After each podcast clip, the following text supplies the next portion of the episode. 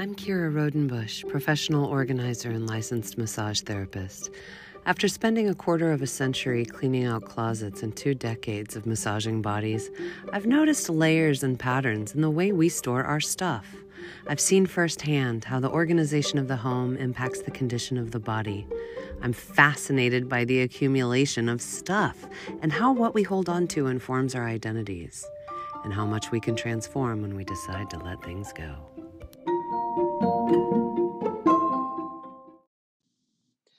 Hello, hello, friends. I'm just going to sit and talk to you all while I do my packing for my impending trip to New York City. I am taking my daughter with me and I am going to go work for some of my favorite people in the world and some of my first clients. And every time I am heading to the city that I love so very, very much, which uh, fortunately for me, in the way I've set my life up, I get to do pretty consistently because it's a part of my world in a way that I always knew it would be ever since I was a teeny tiny little girl growing up in Texas. Uh, every time I get ready to go, I switch into this other uh, mode, my New York state of mind. You know, I get ready to get back into the New York groove. And I can literally feel like this mitochondrial shift in my being. It's like my my blood starts pumping faster, my responses are quicker, my uh, instincts are sharper. I just start to develop this this other. It's like the electricity starts to crackle even before I get on the plane. So, first off, I feel like I should apologize to everybody because it has taken me quite a while to put another episode out. And it's not because I don't absolutely love this experience of what I'm doing. As a matter of fact, I am working so much on this particular uh, aspect of my personal growth that these this you know, perpetual pandemic reality is demanding that we all kind of pivot and shift and, and look at, at how uh, what we went, the habits with which we went into the great pause, how are they serving us now that we're starting back up and, and really like the masks are coming off. You know, my kids are back to school without masks. Um, some of them, my high schooler says that actually a lot of kids are still wearing the masks, and I can just sort of assume that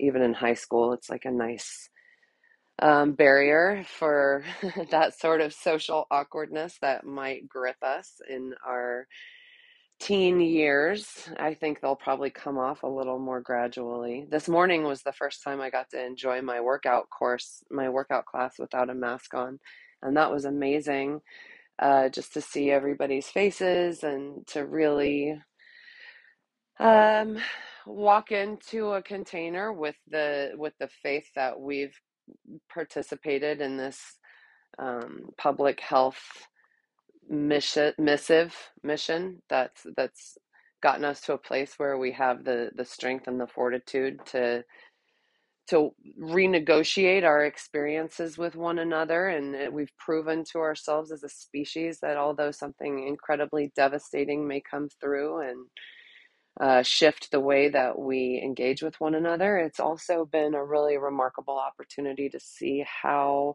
resilient and adaptive our species is. So, there are a couple of things I want to talk about today, and they kind of feed into one another in this energy that I have going back into New York City. Uh, sunk cost fallacy and the way it fits into our experience, um, our the way we collect our belongings and the way we establish our routines. And what I mean by that, sunk cost fallacy, is the idea that um, whatever money or energy or resources we've sunk into a particular item or experience or uh, uh, whatever the case may be, wherever we've put it, that we can't really quit what we're doing there because we've invested so much time or energy or money into this thing. And that can be uh, something that we keep around our, our homes. Like, oh, I have to hang on to this because dot, dot, dot, because I spent money on it, because I went out of my way to get it, because it still has some use in it and I haven't finished using it all up. Meanwhile, whether or not we're actually using the thing to our benefit is, you know, sometimes we are, sometimes we're not. Sometimes it's actually just sitting there collecting dust, but we've attached so much of our identity or our um, experience to the existence of this thing or the presence of this thing in our experience that we just don't even, we can't really consider what our lives might be like without it. Now, some things, family heirlooms, things that are special and precious. Ooh, I have. This is where we go into my sunk cost fallacy. And and it's it does actually carry some real weight with it, some real emotional weight. I have I am in possession of a family heirloom in that is this 1920s English oak Jacobean dining table and chairs with leaves, uh, six chairs, and this beautiful table that um, I grew up with as it was our dining room table to start. So, my very first memories of family members driving from all around the country and gathering around our dining room table like that that table always just was like so solid and so um just extremely uh sturdy and just like had been the the gathering place for so many um I remember doing my homework around that table as a child. I remember um receiving intense news, like big family decisions, places where the conversations would happen in, in my family. And it had been passed down from my great grandmother on my dad's side. And I'm not sure whether or not that table actually ever spent time. It must have gone from his parents' house to my parents' house, from his grandmother's house.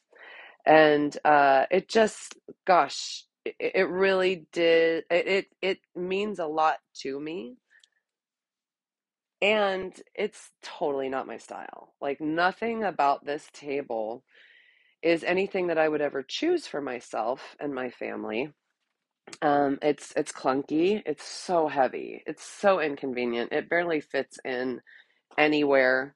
Uh, to get it through a doorway, you practically have to take the door off the hinges. It's in the front room of our home because it literally couldn't fit through any other doorway. So if it was going to be there, it either had to be our dining table, which, although it served my family literally for generations, my children managed to do more damage to it in four years than my family had done in four generations. So we use it to keep our TV on. And the chairs themselves have been splintered into bits. Uh, I have all of the pieces. And the truth is, it, it's worth restored, properly restored, it's worth more than I would ever pay for a table. I, I can't imagine a world in which I'd pay that much for a table. And um, to get it to that state, to properly restore it, it costs more than I would ever spend on a table and chairs. Like it's ridiculous. Like it's worth five figures and it's it costs well into the upper four figures to have it properly restored with the chairs. And that's just like it's not is that ever going to happen? Is that ever going to happen for me? Well, I'll tell you what. The reason that I hang on to it is because it has come to represent for me in this journey, uh, this impossible achievement that I would like to hold space in my reality for the idea that I could someday easily afford to recover, refinish, repair, restore this beautiful old thing. But even then, do I want to move it with me forever and ever and ever? Okay, so this table and chairs had spent time in my sister's storage unit well before it came to me. Uh, and it spent time in one of her homes and then went into the storage unit at her house and uh, lived there until my uh, husband's a friend of the family uh, came and, and picked it up and brought it to us from Santa Cruz, made the trip and, and went out of his way to pick up this piece of furniture and bring it to us in Portland. And so that's part of the sunk cost fallacy. I think, oh, well, he went out of his way to go get it. And, and, and that's, that means that I need to keep this table because we've gone through so many moves and it's seen so many wonderful and tragic moments in my family. We can't bear to part with it.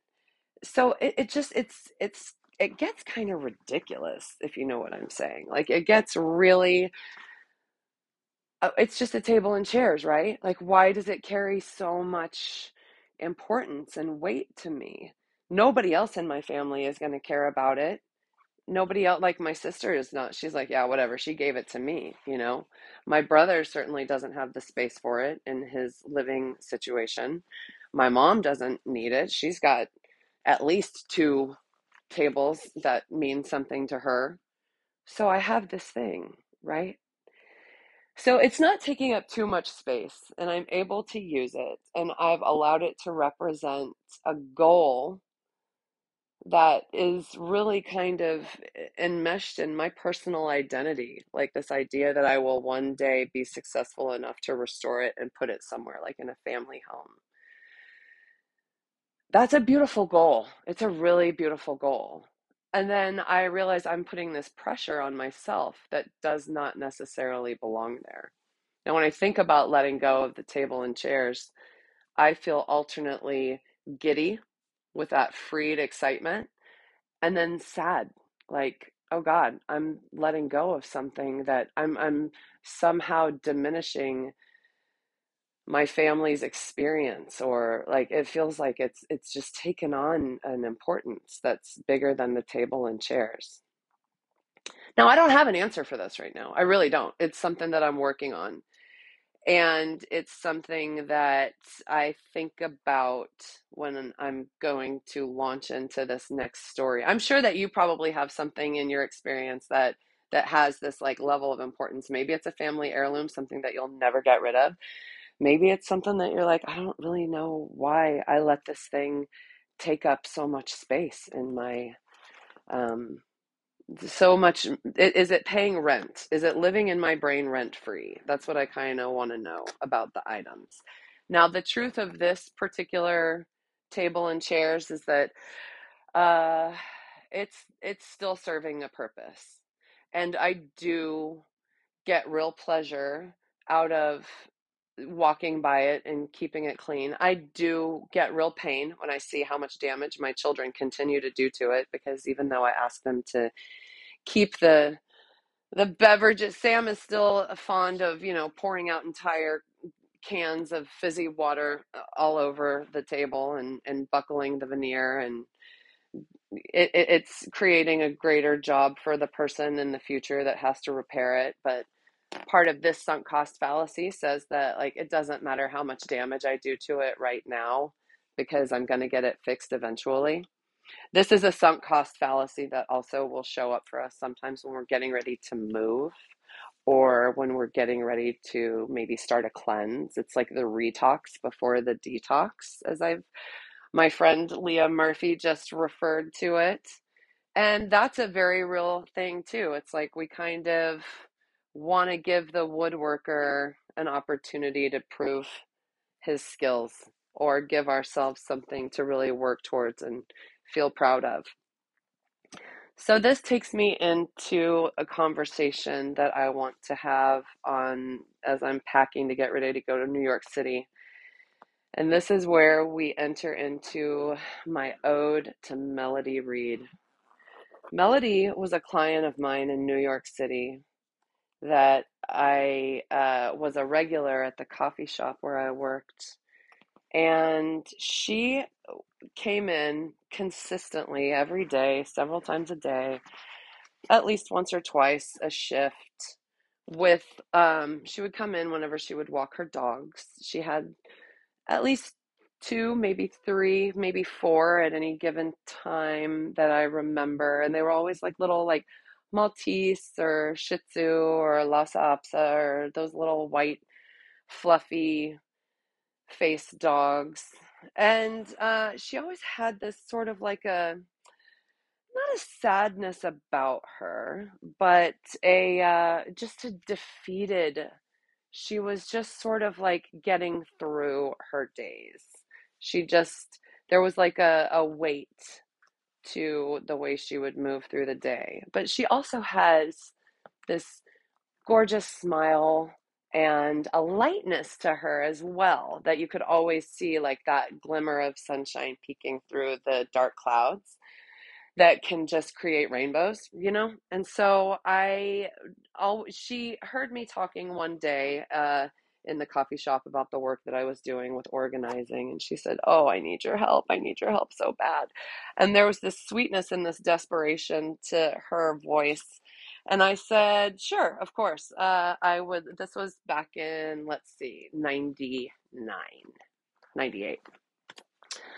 So uh, she said it's bad. It's really bad, and I'm like, that's okay. You know, it's never nothing's too bad for me. I'm this is my jam. This is what I do. And um, she lived in a space that was in the process of being renovated at that time into. Um, she lived in a residence hotel that was called the Henry Hudson, and this was right at the time that Ian Schrager of Studio 54 fame was buying up some spots in New York City and turning them into these little boutique hotels. And it was just like all the rage. So he was, he had purchased the Henry Hudson and was turning it into apartments and, or I'm sorry, into hotel rooms, into this fancy upscale hotel. And so they were trying to get into every single one of the apartment buildings. Um, units so that they could have them for this schwanky hotel.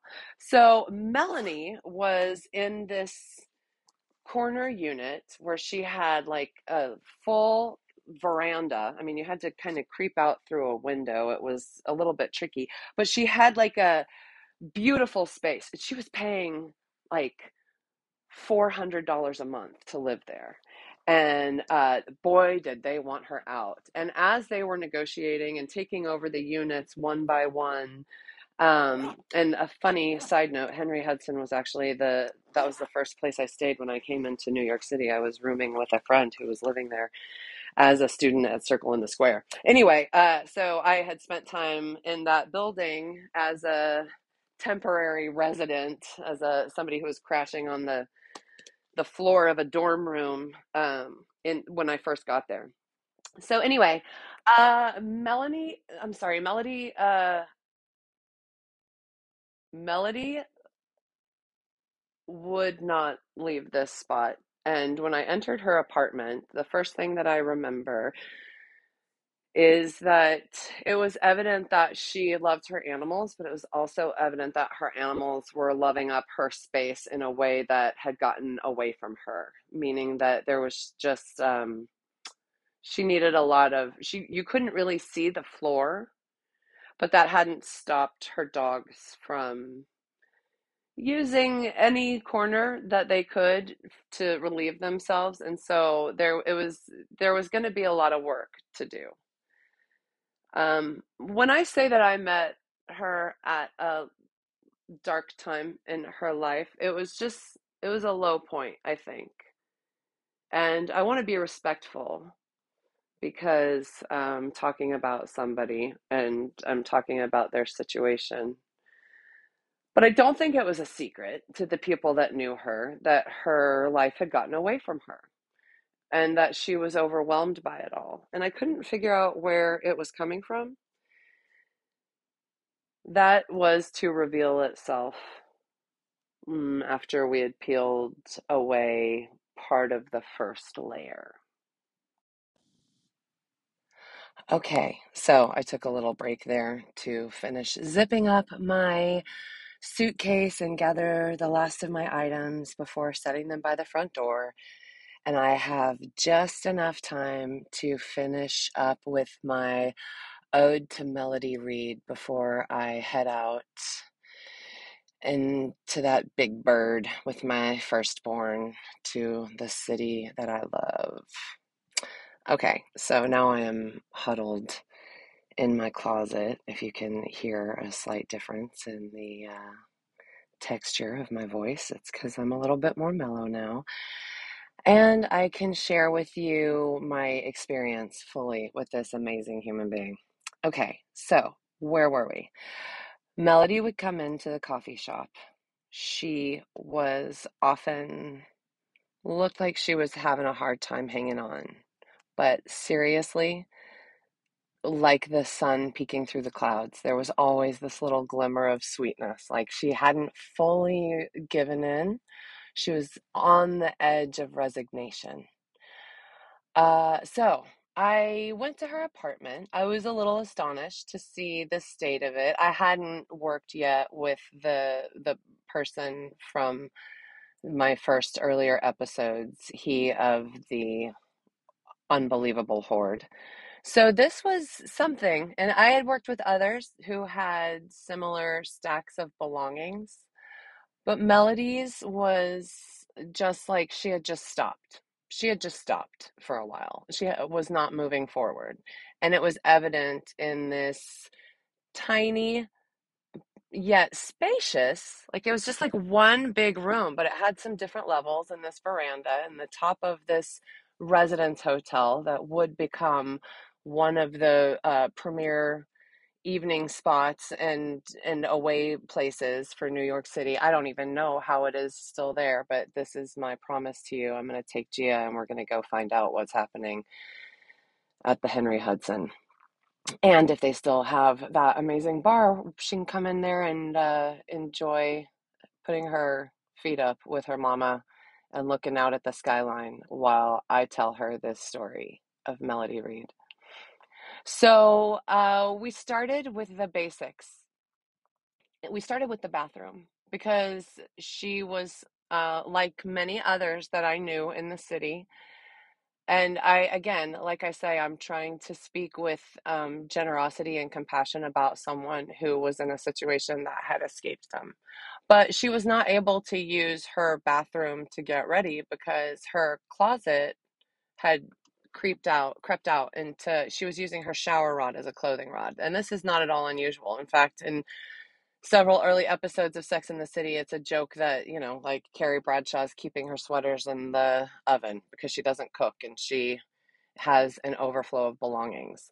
So, um, the, and then beyond that, the, the, as is the case often, then the, the bathtub, that's a lot of square footage in a New York City apartment. She had an actual bathtub and uh, that is you know something that you can fill up floor to ceiling with um, you know in in some situations people sleep in smaller spaces and call it a bedroom in that city and it's cute if you think i'm joking i'm not there's another story there and i'll tell you all about it on another day but this is an ode to melody reed Oh, Melody.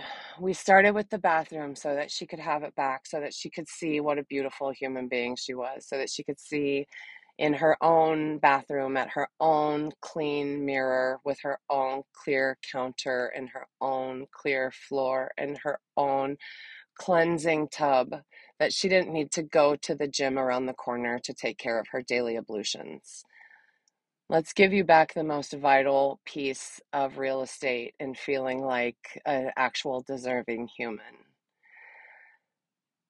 It took a few passes through the apartment before I got to the dusty bag on the top highest shelf in the top highest corner of the apartment.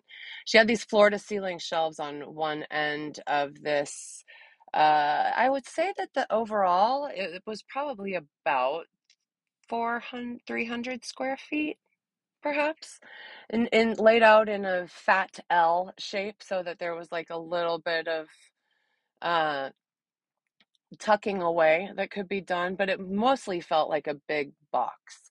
But on one side of the fat L, there were floor to ceiling shelves and a desk that held up manuals, lots of manuals, uh, old, old manuals, all for computers, for coding, for digital artwork, for digital photography.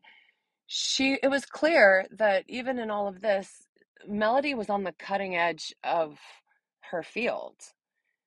And she was even for the way that she might come in and seem a little bit ditzy or off it turns out melody was a professor of digital photography and and other computer type classes that a luddite like myself cannot even begin to wrap my brain around and she was really um she was really very forward thinking. And as I got to spend more time with her in her space, she revealed more and more of herself to me. And part of her story that she didn't shy away from was that she was recovering from a drug addiction that had robbed her of some of her best years and um, she was coming out on the other side of that and uh, her friends and her family and her dogs were always a part of what kept her going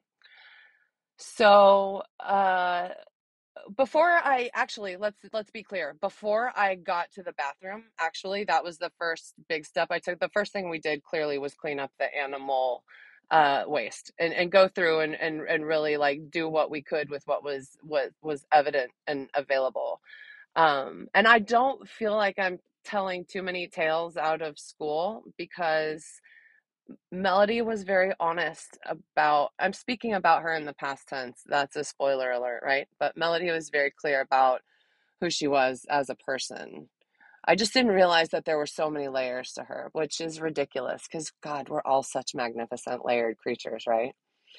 So, the next thing that we did after cleaning up the animal waste and clearing out the bathroom so that she had space to show herself that she was uh, worthy of of cleansing herself in that space was and this was happening um, i was seeing her several days a week over the course of many weeks and in new york city even at that time uh, she was like i can't afford your rates. There's no way i can afford you. So i said to her at the very beginning of our time together um, I said the first thing I said was, "Don't worry about it. We'll work it out. Let's just take an assessment and figure out what we're going to do." And when I walked in and realized that there was just so much to be done, it was like, "Oh man, this woman needs my help." And I didn't want to walk away from her.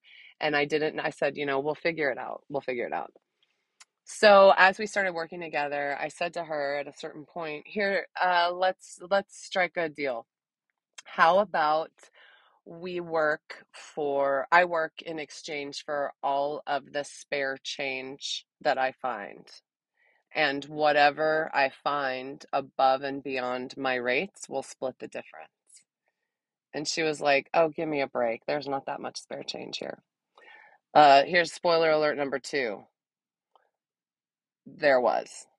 So, anyway, we went, uh, once the sorting began, it all went pretty quickly because things in Melody's life fell into very specific categories.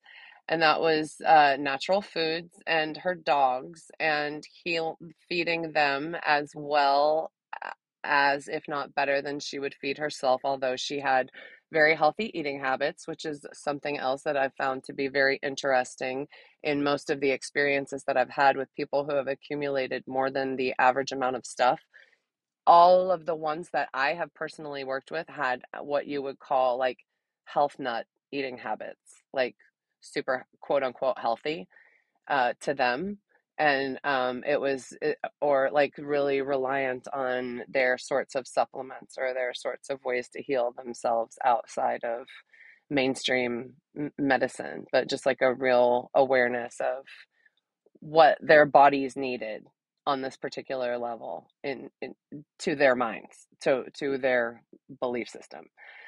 Okay, so it it turned it was like you would walk in and there was her kitchen and it was just sort of exposed and that was uh, its own project obviously because a lot of that space was devoted to the care and keeping of her dogs which by this time like i said i think she had three of them in there but she had had four or five maybe? So uh, there were clothes, so many clothes, so many, many, many clothes that it was evident that this woman had a life of high fashion and that she loved to put herself together.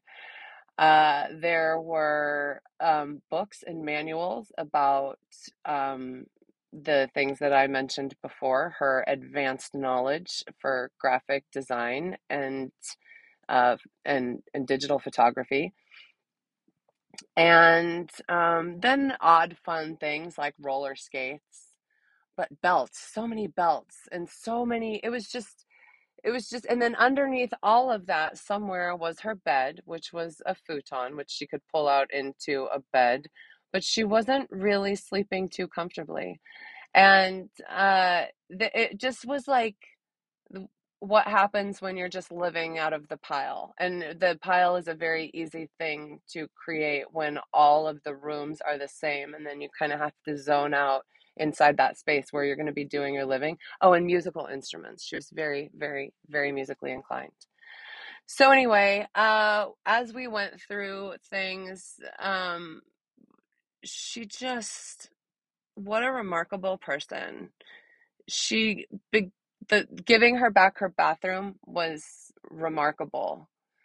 And then there was a day um, after some serious progress had been made, and we had been able to, like, just the peeling off and the putting together and the dragging out of the things. Like, every day we were just dragging so much out of there. It was like, just can, like, getting her to see that she only needed what worked for her in that moment. Uh, now, again, at another point, the there was a point where I reached up on the very, very tippy top shelf in the very, very, very furthest corner and I pulled down a box, a bag, a, a pink bag from the men's store, pink. And I said, What's in here? And she just like collapsed. And they were the ashes of her dog that had passed, that had been her companion through her recovery and helped her face down her addictions. And that bag and its contents represented to her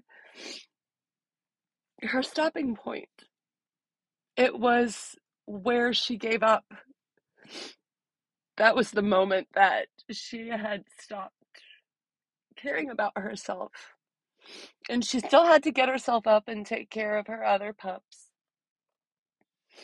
So she was there for them, but she couldn't be there for herself anymore because her companion that had pulled her through her addiction was no longer with her. And when you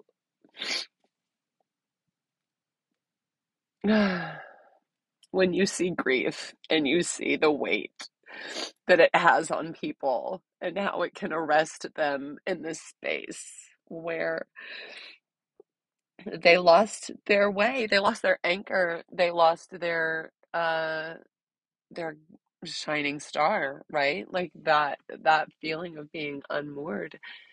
The thing is life doesn't stop happening and then it just starts to pile up right? And then it just kind of takes over that is where when you can still see that sparkle of sunshine through someone's darkest days and you realize that that they just need the support of somebody to show up for them like the judgment of how they keep their space or the fact that the rest of her dogs could have free reign like all the judgment for that it just evaporates like it's just gone because you see that this is a human being that's doing absolutely everything they can to make it through another day So, uh, as a massage therapist and as an organizing consultant, being allowed to share that time and that space with people when they're at the crux of who they are, with who they were, and who they can be. Oh my gosh, what a beautiful opportunity to show up and just be a vessel, a conduit for the mm-hmm. energies to help move things, right? Whew, mm-hmm. it's why I love what I do. It's why I want to be doing this work and like just peeling back the layers and just getting deeper and deeper with people about the hows and whys of what we allow to accumulate in our space. Oh my gosh. Thanks for uh, sitting with me while I process that bit. I've got to get to the airport. Um, I'm going to record the third and final installment from New York City, and I'll tell you guys, uh, wrap it up uh, with how I found out about where Melody went and my ode to Melody Reed. Um, thank you for again holding space for my tears. Take care. Talk to you in a minute.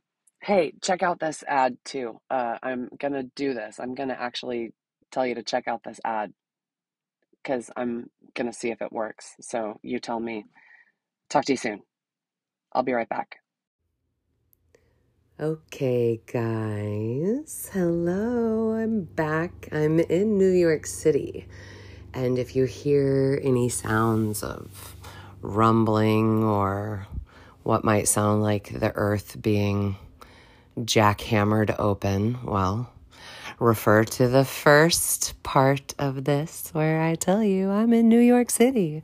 And that's kind of like just the thrum of the the Big Apple um, doing its thing in the daytime hours. Oh, God, what a great, great, great feeling it is to be on this uh, chunk of rock.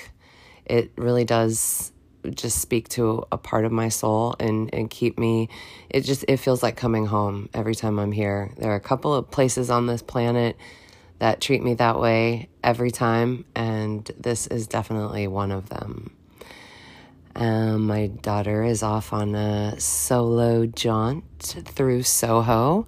She is on her first independent trip outside of the little five block radius that she's comfortable traipsing from where we're staying. She's uh, taking it, taking the train all the way down to Canal and working her way back up. It's just something that is so exciting. And thank goodness modern technology means she can share her location and I can watch that little dot creep up uh, Broadway and and canal and do all the little trawling and it's uh it's a really wonderful feature you know in this uh, age of modern technology all right so i want to bring you the little final chapter in my ode to Melody Reed, although the story is endless. Um, how did I come to want to do this episode about her? Well, I knew when I wanted to do a podcast that she was definitely somebody that I wanted to try to find and talk to. And the way that my awareness of her passing came to me was one of those typically New York stories. I was sitting down to watch In the Heights with my kids when it appeared on Disney Plus, and I was just thrilled to see that the part of Abuela is played by Olga Merediz, who was also a regular in the coffee shop where I worked um, all those years ago. And what I loved about this location, like the coffee shop is going to get its own episode, definitely, at least one, if not several. But what I loved about this place was it was at the edge of Columbus Circle, like kind of like at the sternum of the city, where the heart is running right underneath it. You're on the edge of so many things that um, the people that would come and go from that subway station and then run to work or who lived along 57th Street you know, I wasn't aware when I started working there of the significance of 57th or how just how many flagship designer stores were there or like even the neighborhood. And we were kind of perched on the edge of um, just a lot of really fascinating things happening in that neighborhood. And this, the, the when I began working at this coffee shop, it was even like before Starbucks had taken over they weren't all over New York City. So we were kind of like the only place around that was serving that type of coffee shop vibe, if you will. And, um, but it was a, just a tiny little place. And so many people would go through there that worked at publishing houses or television networks or uh, film and production studios. Uh, fascinating people, but a lot of um, people that do the more pedestrian jobs or maybe are doing the behind the scenes work or maybe the character actors that come in and you're like, oh my gosh, how do I know you? And you realize it's because they've been in everything, but they're not necessarily household names, but they're definitely household faces. Um, so many characters coming through that place. And one of those was this wonderful woman, Olga, who um, it wasn't until the movie Evita came out, starring Madonna and Jonathan Pryce, that I realized that she was actually a very accomplished Broadway and film actress. And um, she played one of Madonna's sisters back in Argentina. And her, just as a human being, she just always glowed with such a kindness and such an approachability that nothing about the way she would come in and order her coffee led me to believe that she was actually acting with some of the biggest stars out there. in her nine to five or her five to nine or whatever the hours might be that a working actor is busting their chops. So, busting their butts. Sorry, I'm busting her chops. Anyway, uh, what I'm saying is that I was watching In the Heights with my family and I saw that she played Abuela. And I was just so excited. I'm telling my family, "Oh, it's Olga. I know her." And I'd seen her pop up and pop up on TV and in different places in the years since. That's something else that my family's gotten used to is that anytime I'm watching television, I can be like, "That person used to come into the coffee shop," or "That person used to work with this person that I used to go out with in New York City," and that part, like, just all the ways that life in the city gives you this opportunity to have very pedestrian interactions with folks that might actually be doing really amazing things, but you wouldn't know it because they're just like going through the city like everybody else, getting their stuff, getting their coffee, getting their groceries, doing their day to day. Anyway, I was so excited to see that Olga was there and did a little bit of like looking at what she'd been working on. And then later, fast forward several months, Encanto came out. And after listening to uh, Olga singing through In the Heights, as soon as grandmother, as Abuela in Encanto opened her mouth to sing, I was like, wait a minute, that's Olga's singing voice. And I know it wasn't her speaking voice, but I looked on the credits and sure enough, Olga's providing the soundtrack, the singing voice for Abuela in Encanto. So I was just like, obviously, again, excited. You guys, it's Olga, it's Olga. And the fact that I talk about this woman like I know her, even though it's been like, you know, 25 years, 20 plus years. And, uh, you know, she's obviously like not necessarily like when you have that experience of serving somebody their daily fix, their Java on such a regular basis, you really do kind of cultivate this sense of intimacy. Like you kind of can see people in their moments between the scurrying here and there. They're just kind of coming in to refuel or recharge or calm down for a second.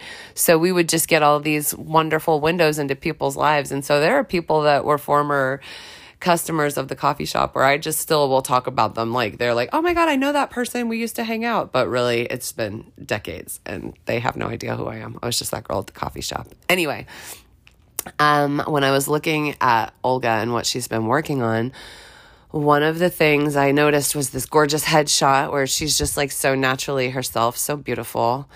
And it said, and it, this was on one of her social media accounts it was uh, these are photos taken by my friend, the dear and talented Melody Reed, who tragically lost her life to COVID um, in 2020.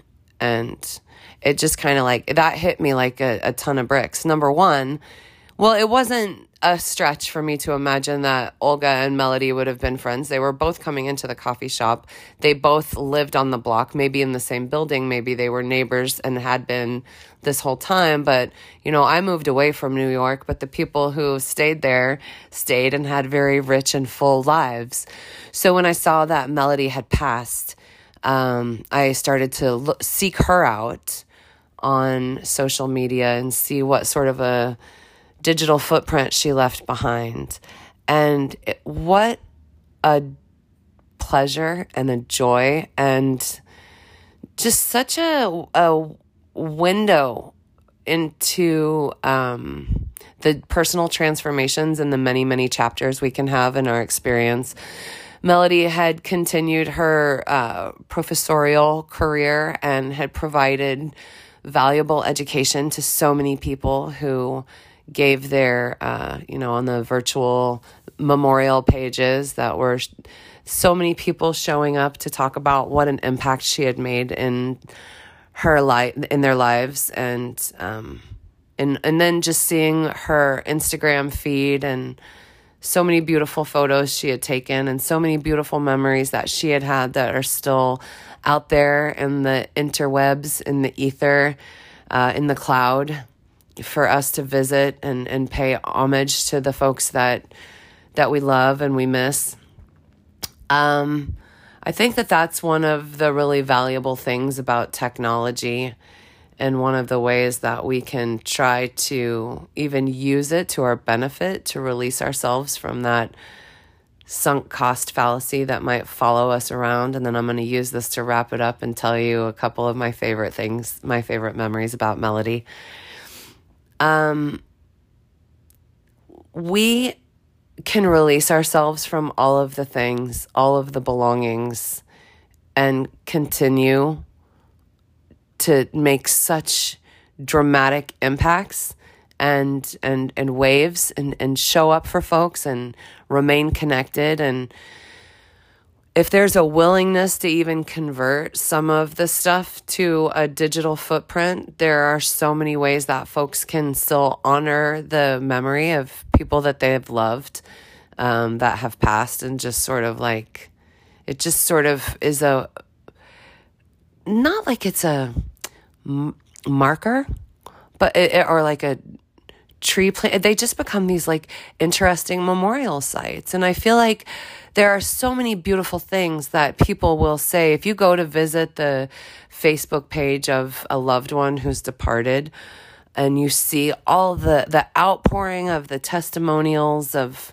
just like the the memories that people have like it can really make you stop and and wonder why do we wait until folks have gone to say these wonderful things about them. Have, have you said those things to them while they're still here?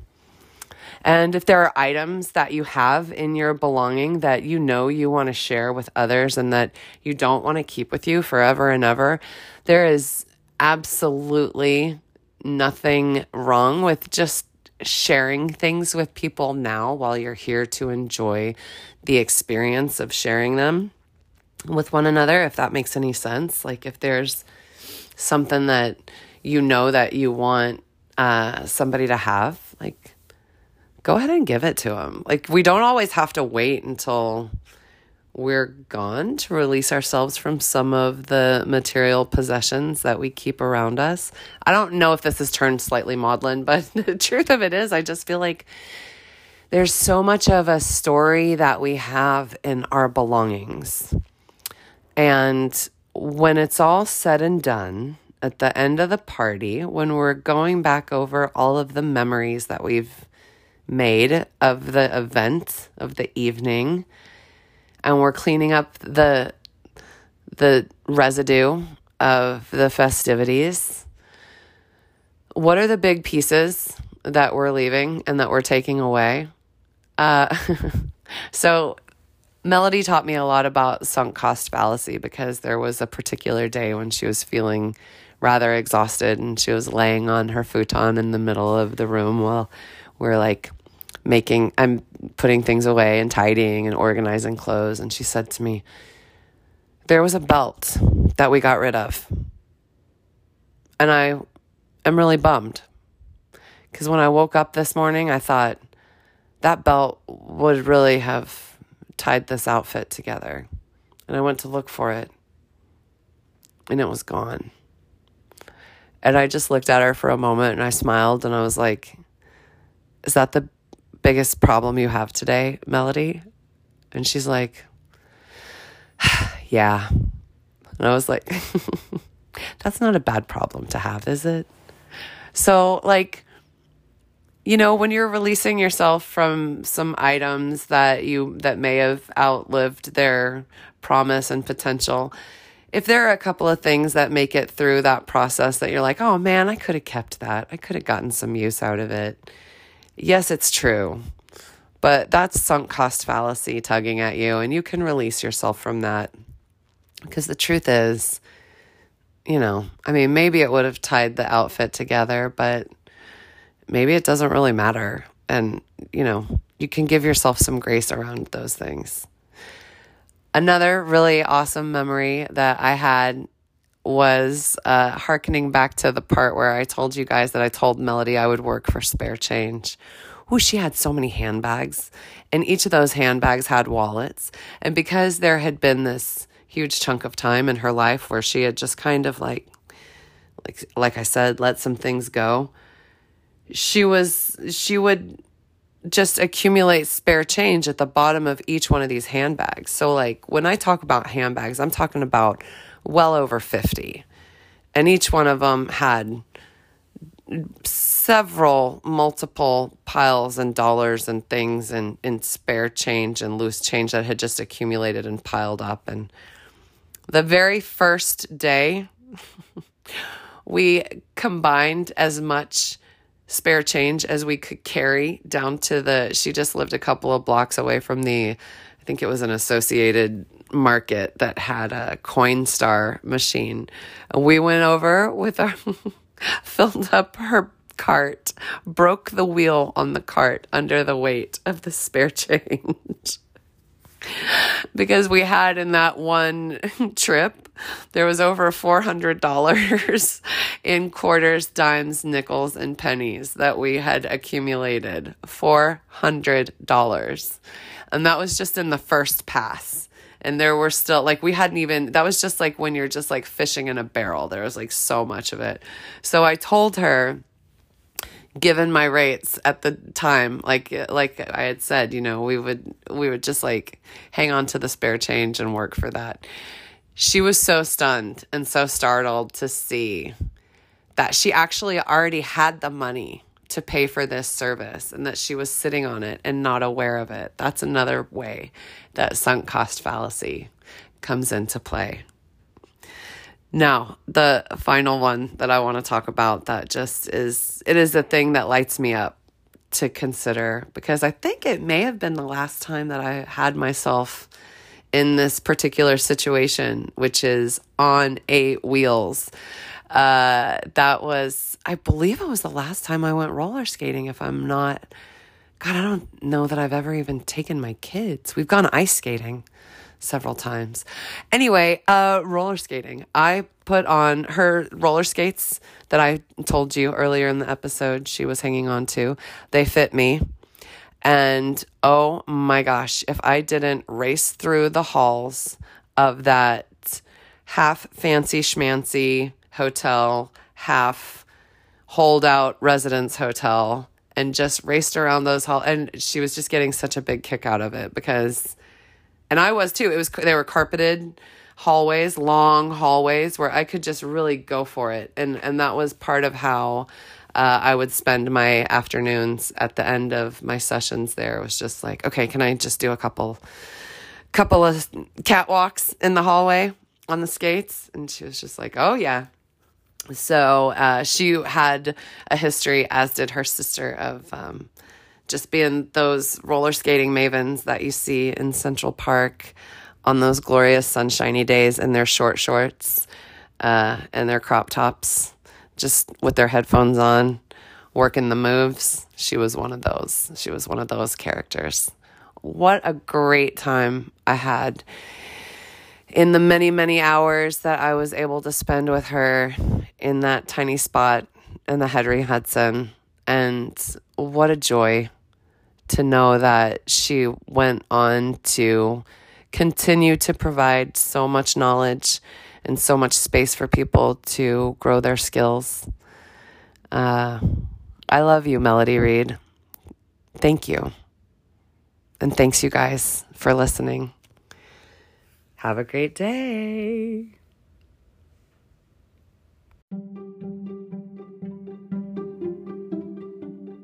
Hey, I also said I would tell you what this podcast is not going to be. This podcast is not going to be a place where we judge people for what they hang on to or how long it takes them to let go of the things that they may be dragging around with them from spot to spot in their experience. This podcast is not going to be fancy.